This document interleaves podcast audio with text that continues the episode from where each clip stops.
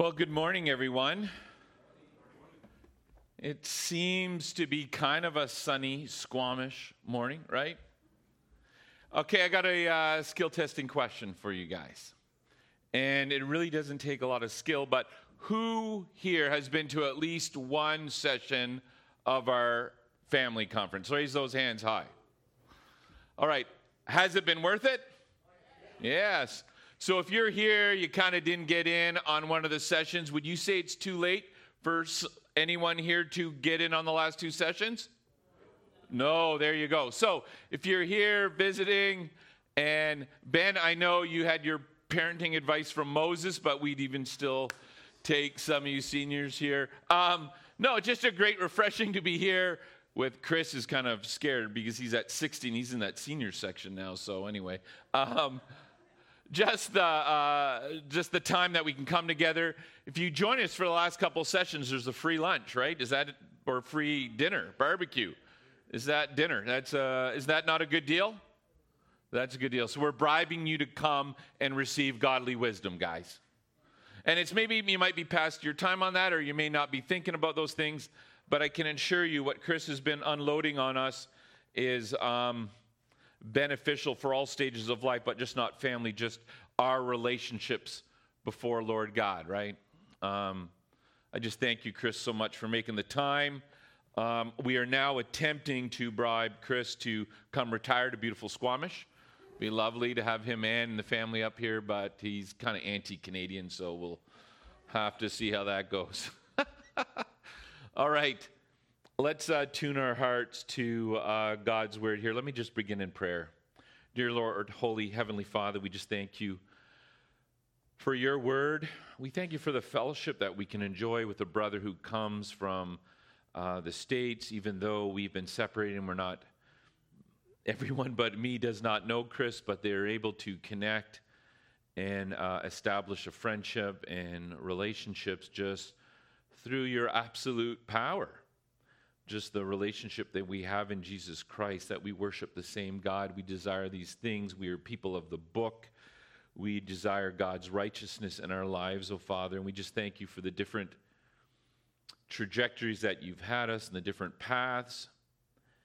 And as we are all learning, at no matter what stage of life that we are at, there is these great opportunities to glorify you in our lives and how we raise our kids, but even the challenging of honoring our parents, even as older adults, and um, the tension that exists within the obedience to the honoring. Such wonderful wisdom your word brings to us, and we just thank you for um, just giving Chris that desire to hear these words and to mold our hearts.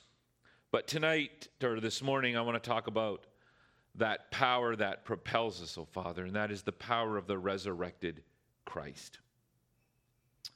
And it is why we can live a life in this world that is different than what the world offers.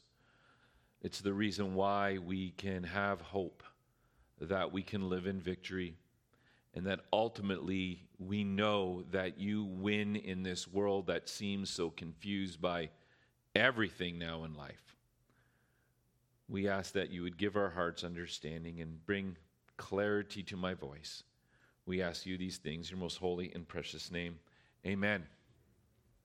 So, um, if you look in your bulletin, um, the title of this sermon is The Power of the Resurrected Christ. And last week I kind of told you that we were kind of getting out of, we were just finishing the series that we've been doing for the last couple years on the life of Christ.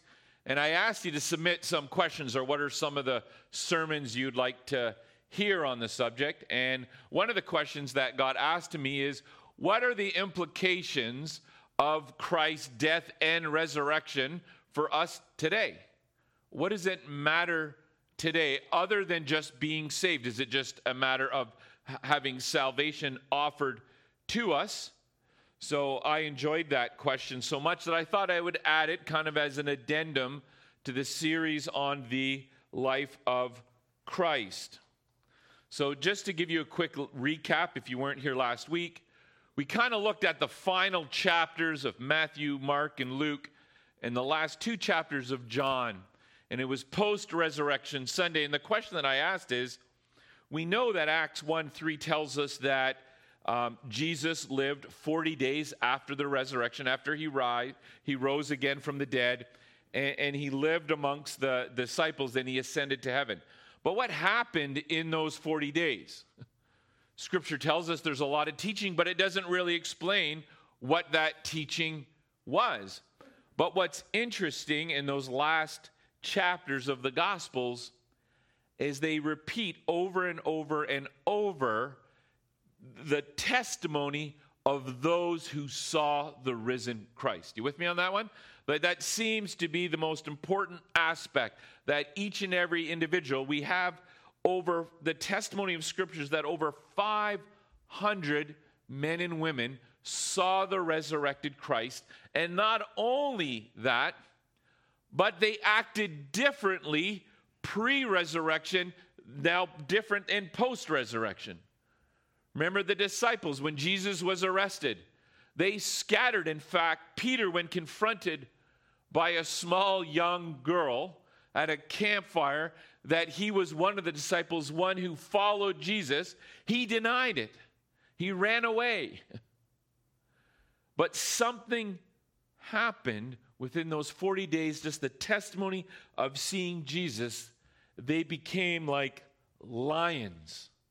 A boldness overcame them, not only to teach the truth of Jesus, but to live in a manner that was total contradictory to the surrounding culture.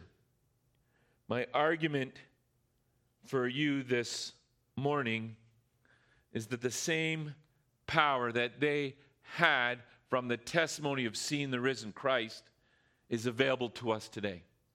That we live with this testimony is just as assured. This legal testimony that we have, like even some of the words that the Apostle John uses in the Gospel of John, testify almost that he's giving us a, a legal argument that would be able to withstand a court of law that Jesus did indeed rise again. Amen?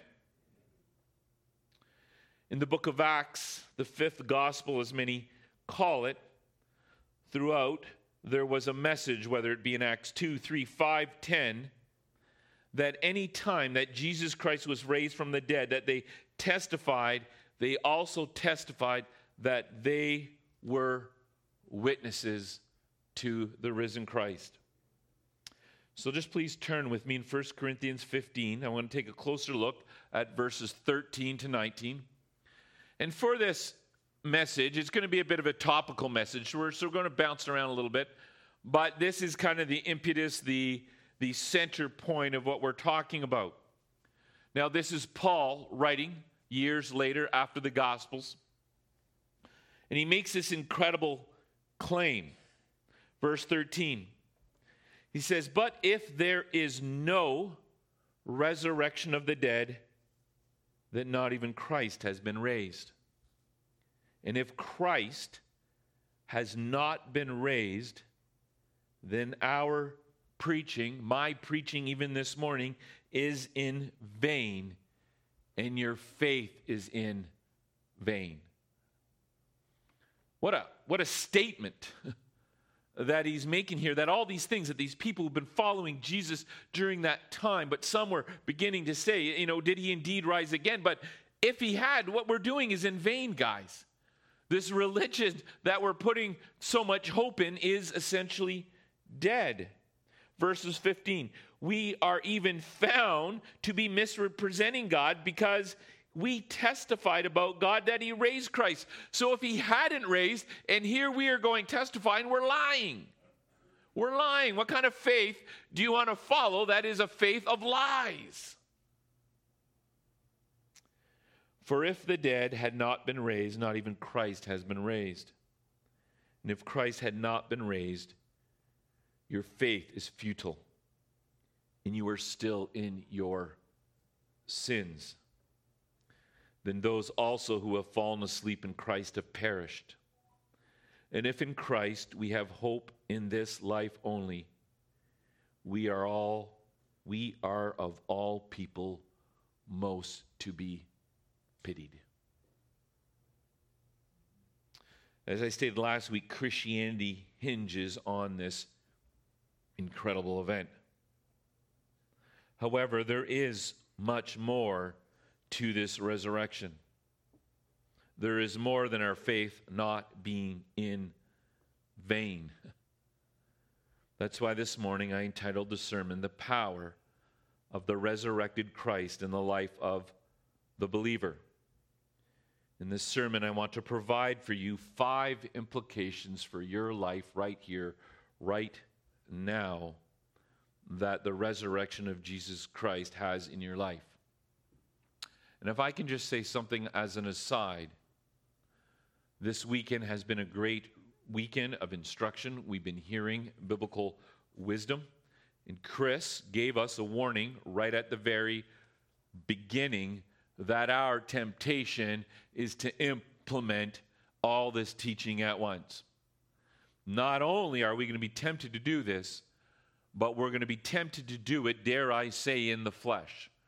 We might have spiritual we motivations we have good motivations we want our, our, our, our sons and our daughters to be raised in the fear of god to be biblically obedient um, ultimately that they would grow and love jesus as we do but there's so often we will pursue earthly fleshly means of accomplishing this because that is part of the old flesh. That is who we are.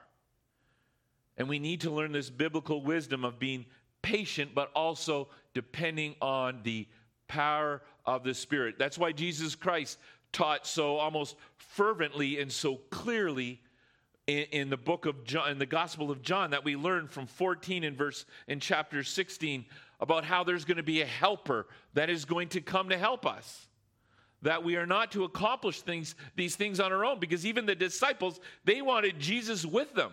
They wanted Jesus to stay. He was their source of their power, their courage. But he said, Listen, I'm going to go and someone even better is going to come. And you and I, if you are a believer in Jesus Christ, you have, by virtue of your testimony in Jesus Christ, have been baptized into the faith through the Spirit. That's what we call the spiritual baptism. Happens at the believer. The, the Spirit comes in to us and thus gives us life. Amen? That is the dependence, that is the power that we have. So it's interesting in Peter's first sermon after Jesus ascended, this is Peter's sermon. He says, Men of Israel, hear these words Jesus of Excuse me, I got ahead on the wrong page. So, the first point that I want to give you is the resurrection proves Jesus is the Son of God. The first implication is the resurrection proves Jesus is the Son of God. The resurrection of Jesus Christ is the greatest miracle in history and is the ultimate proof of his divinity. By rising from the dead, Jesus proved that he was who he claimed to be, which is the Son of God. What's interesting at the very beginning of Romans, Romans 1 1 to 4, Paul is writing to the saints that are in Rome, and he begins kind of providing his credentials, so to speak. He says he was called by Jesus Christ, that that is the authority that he has when he preaches. He's an apostle. But then he states in verse 4 and he's talking about Jesus and he's called by Jesus. And what's the significance of being called by Jesus? Well, Jesus was declared to be the Son of God in power according to the Spirit of holiness by his resurrection from the dead. Jesus Christ our Lord. So Paul is attaching the authority that he has, being called by Jesus to do his due. Jesus has that authority because of his resurrection from the dead. Without the resurrection, Jesus' death would go without divine interpretation or endorsement.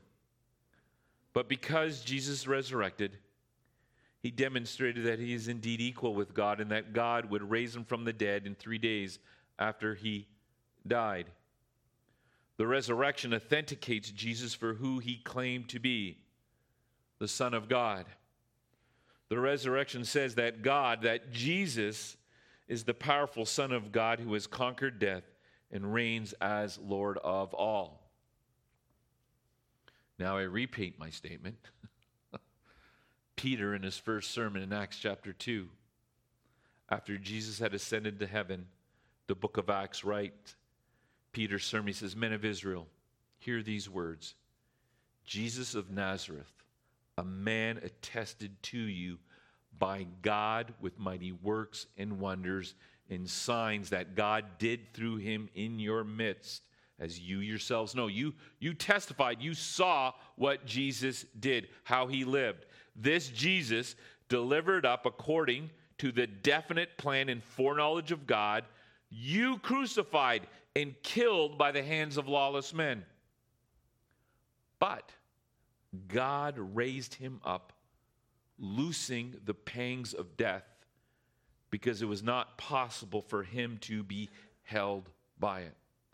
What he's doing is he's preaching before these authorities. He says, You killed Jesus, but God raised himself up from the dead. You crucified him. You brought under the pressure of death. But guess what God did?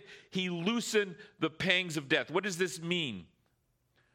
Here's a question for you What does every man, woman, and child have in common on this earth? It's not language, right? It's not nationality. It's death. Whether you're rich or poor, whether you're born in the Philippines or you're born in Canada, America, Australia, every single person on this earth has this thing called death that is approaching.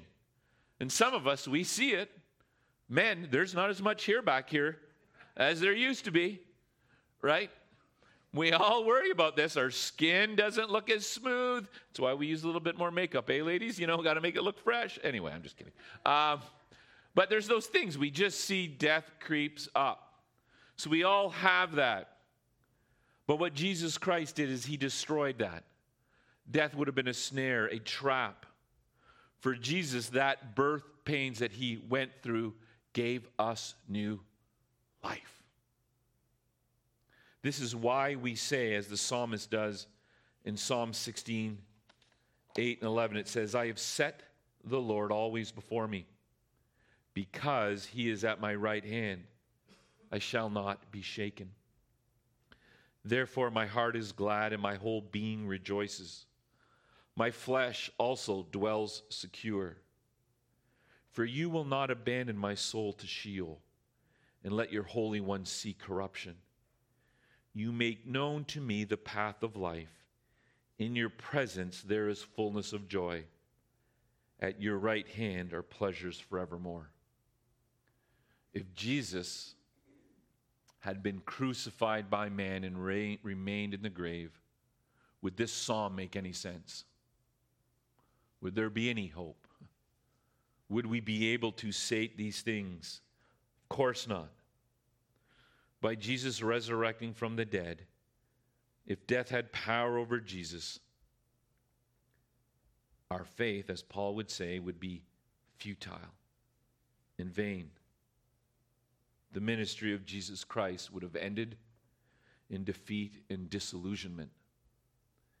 In fact, every single apostle who ran away and scared would have been justified in exactly what they did. But because the angel, when the women approached the tomb, said, He is not here he has risen from the dead, just as he said. The disciples didn't stay running, the disciples didn't stay scared. They, cr- they turned into the greatest preachers of all time. And it is why today, 2,000 years later, in a little town off the Pacific at the foot of the mountains, we gather on this Sunday morning to raise our voices in worship of Him. Amen? So that is the first point. The second implication of the resurrection of Jesus Christ is that it gives us hope. It gives us hope. The resurrection gives us the hope of eternal life. By Jesus defeating sin and death, Jesus opened the way for us to have eternal life with him.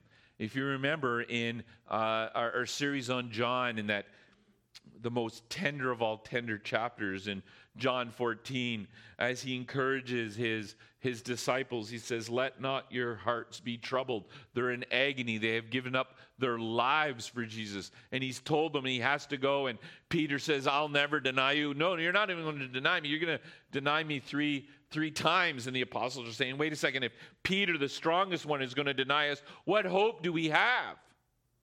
Don't leave us, Jesus. But he says, Believe in God, believe also in me.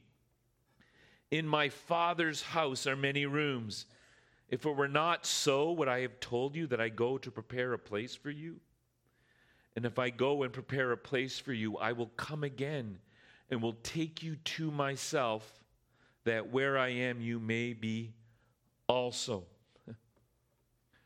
If he remained, there would be no peace with the Father if Jesus remained in the grave, what hope would we have that we would have peace with God? None. We would have no hope. We would be a defeated people. This Jesus said to them, I have to be tried wrongly. I have to be crucified, horribly but I need to rise again wonderfully so that you also may come with me to my Father. As Paul tells us in 1 Corinthians 15, verse 20 says, But in fact, Christ has been raised from the dead, the first fruits of those who have fallen asleep. For as by a man came death, by a man has come also the resurrection of the dead. For as in Adam all die, so also in Christ shall all be made alive. Because Jesus rose from the dead, all who are united to him are secure in our own resurrection and eternal life beyond the grave. Had Jesus not resurrected, what hope would we have to these wonderful promises that God has given us? Because Jesus rose from the dead just as he said he would do, we know his promise to be true for every single person. And here's the thing the resurrection isn't just for those in Christ, there is a resurrection for those who aren't in Christ. The Bible tells us that every knee shall bow. The difference shall be one of us, group, if you are have your faith in Jesus Christ will live eternally with your Savior. Those who do not will live eternally outside the presence of God and endure the punishment of God. We will all face the reign of God, but it will be two different ways. You see, by Jesus promising, not only are his promises made secure, but our lives are made secure. And he secures for us an eternal reality. So that is the second implication that by Jesus' resurrection we have hope. The third implication of the resurrection of Jesus Christ is the resurrection empowers us to live victorious lives. It empowers us to live victorious lives. The resurrection empowers believers to live victorious lives not after, but now. By rising from the dead, Jesus demonstrates his power over sin and death. As a result, we have the power to overcome temptation. We have the power to bear witness to the gospel boldly. And we have the power to persevere in the face of persecution and trials. You guys know my preaching has been consistent that being under Jesus Christ doesn't mean victory of riches. It doesn't mean victory of success in your, in your work, even with your children or even in your marriage. But you can have victory in Christ, who will give you a boldness to overcome temptation, to bear witness for the gospel, and to persevere in the face of persecution and trials. Paul in the book of Romans 6 4 to 11, I will read for you, states, We were buried, therefore, with Jesus by baptism into death, in order that, just as Christ was raised from the dead by the glory of the Father, we too might walk in newness of life. For if we are united with him in death like his, we shall certainly be united with him in the resurrection like his. We know that our old self was crucified with him in order that the body of sin might be brought to nothing, so that we would no longer be enslaved to sin. For one who has died has been set free from sin. Amen? Those are the consequences of sin eternal destruction, eternal separation from God. Verse 8 Now, if we have died with Christ, we believe that we also live with him. Amen? That there's got to be that implication. We know that Christ, being raised from the dead, will never die again. Death no longer has dominion over him. For the death he died, he died to sin once for all. But the life he lives, he lives to God. So you also must consider yourselves dead to Christ and alive to God in Christ Jesus. Amen. R.A. Torrey, an old time preacher, said, When Jesus died, he died as my representative and I died in him. When he rose, he rose as my representative, and I rose in him. When he ascended as my representative, I ascended in him. And today I am seated in Christ with God in the heavenlies. I look at the cross of Christ and I know that atonement has been made for my sins. I look at the open sepulchre in the risen and ascended Lord and I know the atonement has been accepted. Remember, when we talked about on Easter Sunday when Jesus Christ said, It is finished. It tells us that when Jesus died, that atonement was accepted. It was enough. It paid for our sins. He doesn't have to die anymore. And when we think about it, it's mind boggling because not only is it the sins of them and mankind from the past, but the future as well. We who live 2,000 years later can claim that same promise for ourselves. Through the resurrection of Jesus Christ, our salvation is assured, and we can experience the perfect security of eternal life. I am forever moved, and you guys know this, from Jude 24, which simply states, states Now to him who is able to keep you from stumbling and to present you blameless before God, the presence of his glory with joy. That it ultimately it is Jesus Christ who lives in us, is the one who keeps us from stumbling and presents us blameless to God. That it's not my effort, not my giving, not my riches that guarantee my salvation, but my obedience to a loving Christ who did this for me. And He's the one. That's why we can't brag at any moment. Hey, I was saved young and I lived a, a, a great life.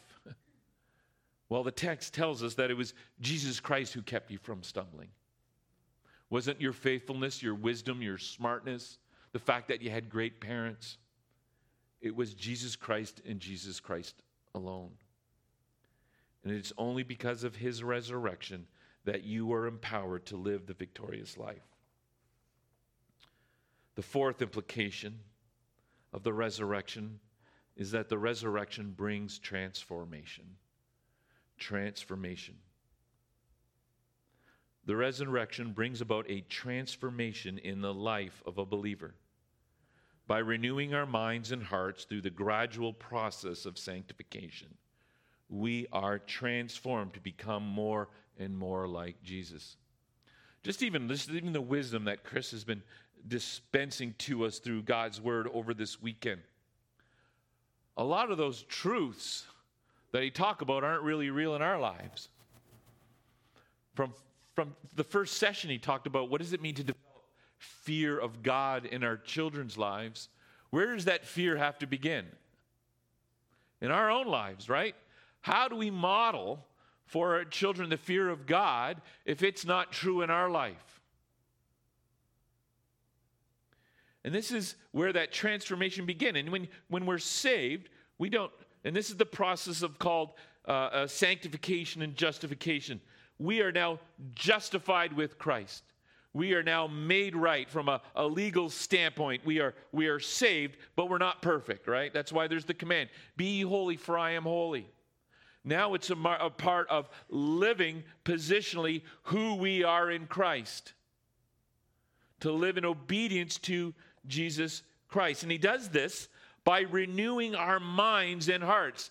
That's why the old covenant and the new covenant, remember Jeremiah says, I'm going to take out that heart of stone and put in a heart of flesh. It's a new heart. It's a new heart that beats for Jesus. And we've talked about this that a, a, a believer's heart should have a affections for the things of Christ. That because we've been indwelt with the Holy Spirit, and people always say, How do I know that I've been saved? And the question is, do you exhibit fruits of the Spirit? And I would argue that if we're indwelt by the Holy Spirit, we have to. The Holy Spirit isn't powerless, it is powerful, it is of God. And if our lives don't show testimony to those spirits, to the Spirit, whoa, teaching heresy already. Chris has got me nervous here. Um, we are um, we need that power. We need that help to renew our minds and hearts because we are new in Christ. Remember Colossians 3, right? We got to take off the old. It's like a, a, like a dirty old jacket that we're wearing. And it's got all the habits of who we were uh, as a past before we came to know Christ. We literally got to take it off and mindfully put on Jesus that develops within us a compassionate heart, patience, kindness, forgiving. That's how you know the Spirit's working in you. 2 Corinthians 5:17 Paul lays it out so clear therefore if anyone is in Christ he is a new creation. Amen. The old has passed behold the new has come. All this is from God. It's not from you eating your organic menu. doesn't come from recycling or some other thing that you believe makes you good.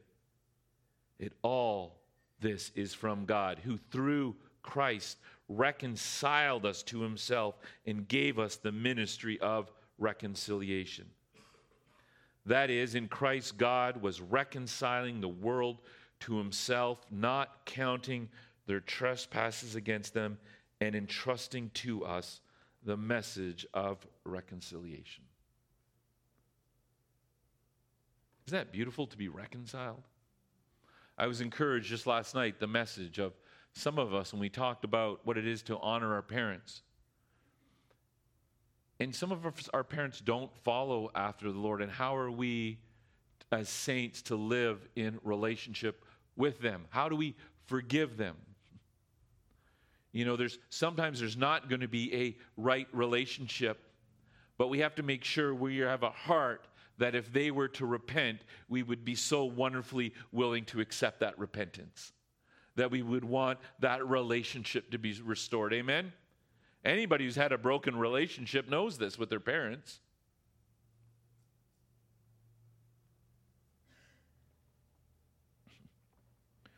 For those he foreknew, he also predestined to be conformed to the image of God, of his Son, in order that he might be the firstborn among many brothers.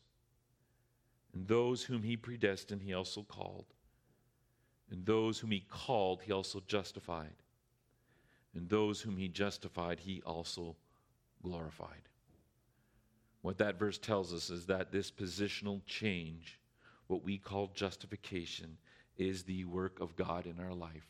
And even those moments of sanctification occurs by the power and work of the Holy Spirit in our lives.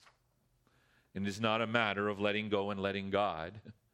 It is a matter of following after our God. It's the perfect picture I've told you about Mark 5. The demoniac, when freed, the first thing he wants to do is he wants to get in the boat with Jesus because he knows the greatest place in the world is to be close to Jesus as possible. And if we've been redeemed and we know that old life, we know what this new life can be so much better. Why aren't we close to Jesus? John 16, verses 7 11 says that after Jesus resurrects, we have the power of the indwelling spirit. That's why he says, Nevertheless, I tell you the truth. It is to your advantage that I go away. For I do, if I do not go away, the Helper will not come to you. But if I go, I will send him to you. And when he comes, he will convict the world concerning sin and righteousness and judgment. Concerning sin, because you do not believe in me. Concerning righteousness, because I go to the Father, and you will see me no longer. Concerning judgment, because the ruler of this world is judged. The most amazing testimony is this found in the book of Acts that after Jesus ascended, the boldness that the disciples, the courage, and the words that they share were totally different than the men they were before. And the last implication of what I've just taught on the resurrection of Jesus Christ is the resurrection demands a response. It demands a response. It re- demands a response from me, it demands a response from you. The reality is, when we are confronted with the truth of the resurrection story, we must decide whether to accept or reject this truth. If we accept it, we must respond by repenting of our sins and putting faith in Christ Jesus. That's why Romans 10 8 to 9, 8 to 10 says, The word is near you, in your mouth and in your heart. That is, the word of faith that we proclaim. Because if you confess with your mouth that Jesus is Lord and believe in your heart that God raised him from the dead, you will be saved. For with the heart one believes and is justified, with the mouth one confesses and is saved. Later, Paul, his sermon recorded in Acts before people who had never heard of Jesus. They did not know the Old Testament, the scriptures. It's Acts 17, and he says, The times of ignorance God overlooked. But now he commands all people everywhere to repent. Because he has fixed a day on which he will judge the world in righteousness by a man whom he has appointed. And of this he has given assurance to all by raising him from the dead. Now, let me ask you a question. If there was an action or a symbol, which is an action, that demonstrates that you have responded positively to the gospel of Jesus Christ, what would be that symbol? What's that? There you go. It's baptism. That is, that demands a respect, or, or that is what um, demands the response. That is in baptism. And this morning, just to end off this sermon, I want to provide you four ways that baptism represents this resurrected truth in our life. First, baptism symbolizes death and resurrection. Just as I stated earlier in Acts 6, do you not know that all who have been baptized into Christ Jesus were baptized into his death? We were buried, therefore, with him by baptism into death so, that idea of baptism is a symbol of our identification with Christ in his death and resurrection. It signifies we have died to our old self of sin and have been raised to new life in Christ. That's why we were Baptists. and we, I, I, call it Baptistic. Some people, when I'm in some circles, are you Baptist? Well, I'm Baptistic. Chris, sadly, does not come from a Baptist church, but we still have him up here to teach, right? But the idea is we believe that that baptism reflects that death. We go into the water signifying that death. And when we come out, it's a testimony that we are raised with Christ. Amen? That is why we put some such stock in that, that symbolism. It means something.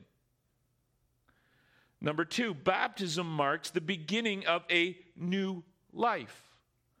Colossians 2:12 says describes baptism as the moment we were raised with him through faith in the powerful working of God. Baptism marks the beginning of our new life in Christ, in which we are empowered to live victoriously by the power of the Holy Spirit. That's why when we look at the record of Scripture in Acts, that's why we see a lot of baptisms. Believe and be baptized. Third, our baptism confirms our identity in Christ. Galatians 3:27 says Paul writes for as many as you were baptized into Christ have put on Christ. Now remember I said baptism the physical act of going down is a symbol of an inward reality. And that inward reality is that we've been born again in Jesus Christ. Amen. The baptism of the Spirit has come in and dwells in our lives. This identity gives us access to the power of the resurrected life and enables us to live out our faith in a way that brings glory to God. If you remember our teaching in Ephesians, Paul tells us so wonderfully that at that moment of salvation, we now are children of God. And it's almost you're adopted, and now you have all the rights of being part of that family that you never had. A family doesn't share in the inheritance, the, the, the, friendships don't, no matter how good those friendships are, but the family does. And we're being ushered into that family. And fourth, baptism demonstrates our commitment to Christ. Matthew 28 19 and 20. We all know it's the verse of the Great Commission. Jesus commands his followers to go and make disciples, baptizing them in the name of the Father and the Son and the Holy Spirit. That baptism is a public declaration of our commitment to follow Christ and obey his commands. This commitment is empowered by the power of the resurrected life, which enables us to live in obedience to God's will. Now, with all that being said, I want to address something that I said last week. And it's something that has been a little bit of an ongoing discussion about the Lord's table, the, the communion table. And I said something that I know sometimes catches people off guard, and Dave has taught about it. And last week I, I had asked you, I made a request if you had not been baptized to not participate in the table. Now, I, I want you to understand something. I never want to be seen as um, turning anybody away from the Lord's table who's indeed a member of the church, who's been saved, and is a part of the universal church. But at the same time, my encouragement is for you to be baptized, to follow in obedience to Christ, to be baptized. Because there's a lot of people who have gone on living and they forgot about getting baptized for one reason or another. And I could offer you many reasons why people aren't baptized. Sometimes they don't make it a big deal. The church, they never preach about it. Um, oftentimes in, in, our culture, when we talk about the gospel, we use the words of um, accept the Lord Jesus Christ into your heart, personal Savior, and we've personified our faith, right? And if you remember in November, I talked about church membership. And part of belonging to being part of that church membership is that we affirm our testimony in Jesus Christ. Amen? That's why when you, you meet some people here just the other day, um, I, I purchased some speakers for the church, and the guy said, he says, I, I, I, felt, you know, it was on Facebook Marketplace and there was a lot of people who wanted these speakers. And he says, Well, I, I gave them to you because you're a pastor. Wow, well, thank you for saving them for me. He says, Well, I'm a Christian, you know, and I wanted to have these. Well, that's great. And, you know, I didn't know whether he, he did it because he thought he'd be cursed or, you know, because I've golfed with guys. If they swear they don't want to be my partner, and other guys think by being my partner they're going to be blessed while golfing, right? But anyway, um, but I asked him, What church do you belong to? Oh, well, I don't go to church. You know how sad that you do not have a, a, a group of believers to covenant with, to be members with, who testify to your to your testimony. I don't know. Maybe these speakers were hot and he stole them. I, I don't know. Um, but there's this New Testament pattern that we see in church history attests that belief has always been followed by baptism. So, my point is, I'm not to, trying to deny the table, I'm trying to encourage right biblical baptism. So that's why in a couple of weeks, we're going to, Dave and I will kind of lead a baptism class. If you have any questions, I know several of you have come forth and want to be baptized, and we're going to have a, a baptism date. I'm thinking maybe probably before Father's Day, but within that late May, early June time. Um, I've talked to David Corrente over at Church of 99, and he said that there's been some people there that would like to get baptized as well. So we might kind of do a joint service, come together, and just as that church testify to this new life in Christ that people are professing to. Um, please hear me. Baptism doesn't save us, but baptism does indeed reflect our desire um, to follow Jesus. And the first act that he gives us is to obey. That's why the teaching was always followed by um, obedience to baptism. It's interesting, and, and Dave's talked about this before, and he used a great illustration. And he used this a couple of months ago. He says, you know, participating in communion without being baptized is like celebrating a um, marriage anniversary without having gotten married. You haven't had the wedding yet. And um, Dave, thinking about analogies, he's really good at that. He just looked at this week, he sent me his note. He says, Look at the coronation of the king. That happened this weekend. When did Prince Charles become king? You guys know? It's a definite time. When his mom died, right? But when is he recognized as king? Yesterday, right? We knew he was king, but now he's recognized as king. First is the ascension, now it's the coronation. And that's what baptism is it's the coronation of your faith. You are indeed one of us. And we pray that by being baptized in this church, that's why we preach church membership. We want you to be a part of the community. We know who you are, that you are loved, that we care for you. And so that when you're out of here and you testify, hey, I'm a Christian, we can say, yeah, that person is a Christian. Their faith is legitimate, it's real. They serve, they have gifts that are a part of this family.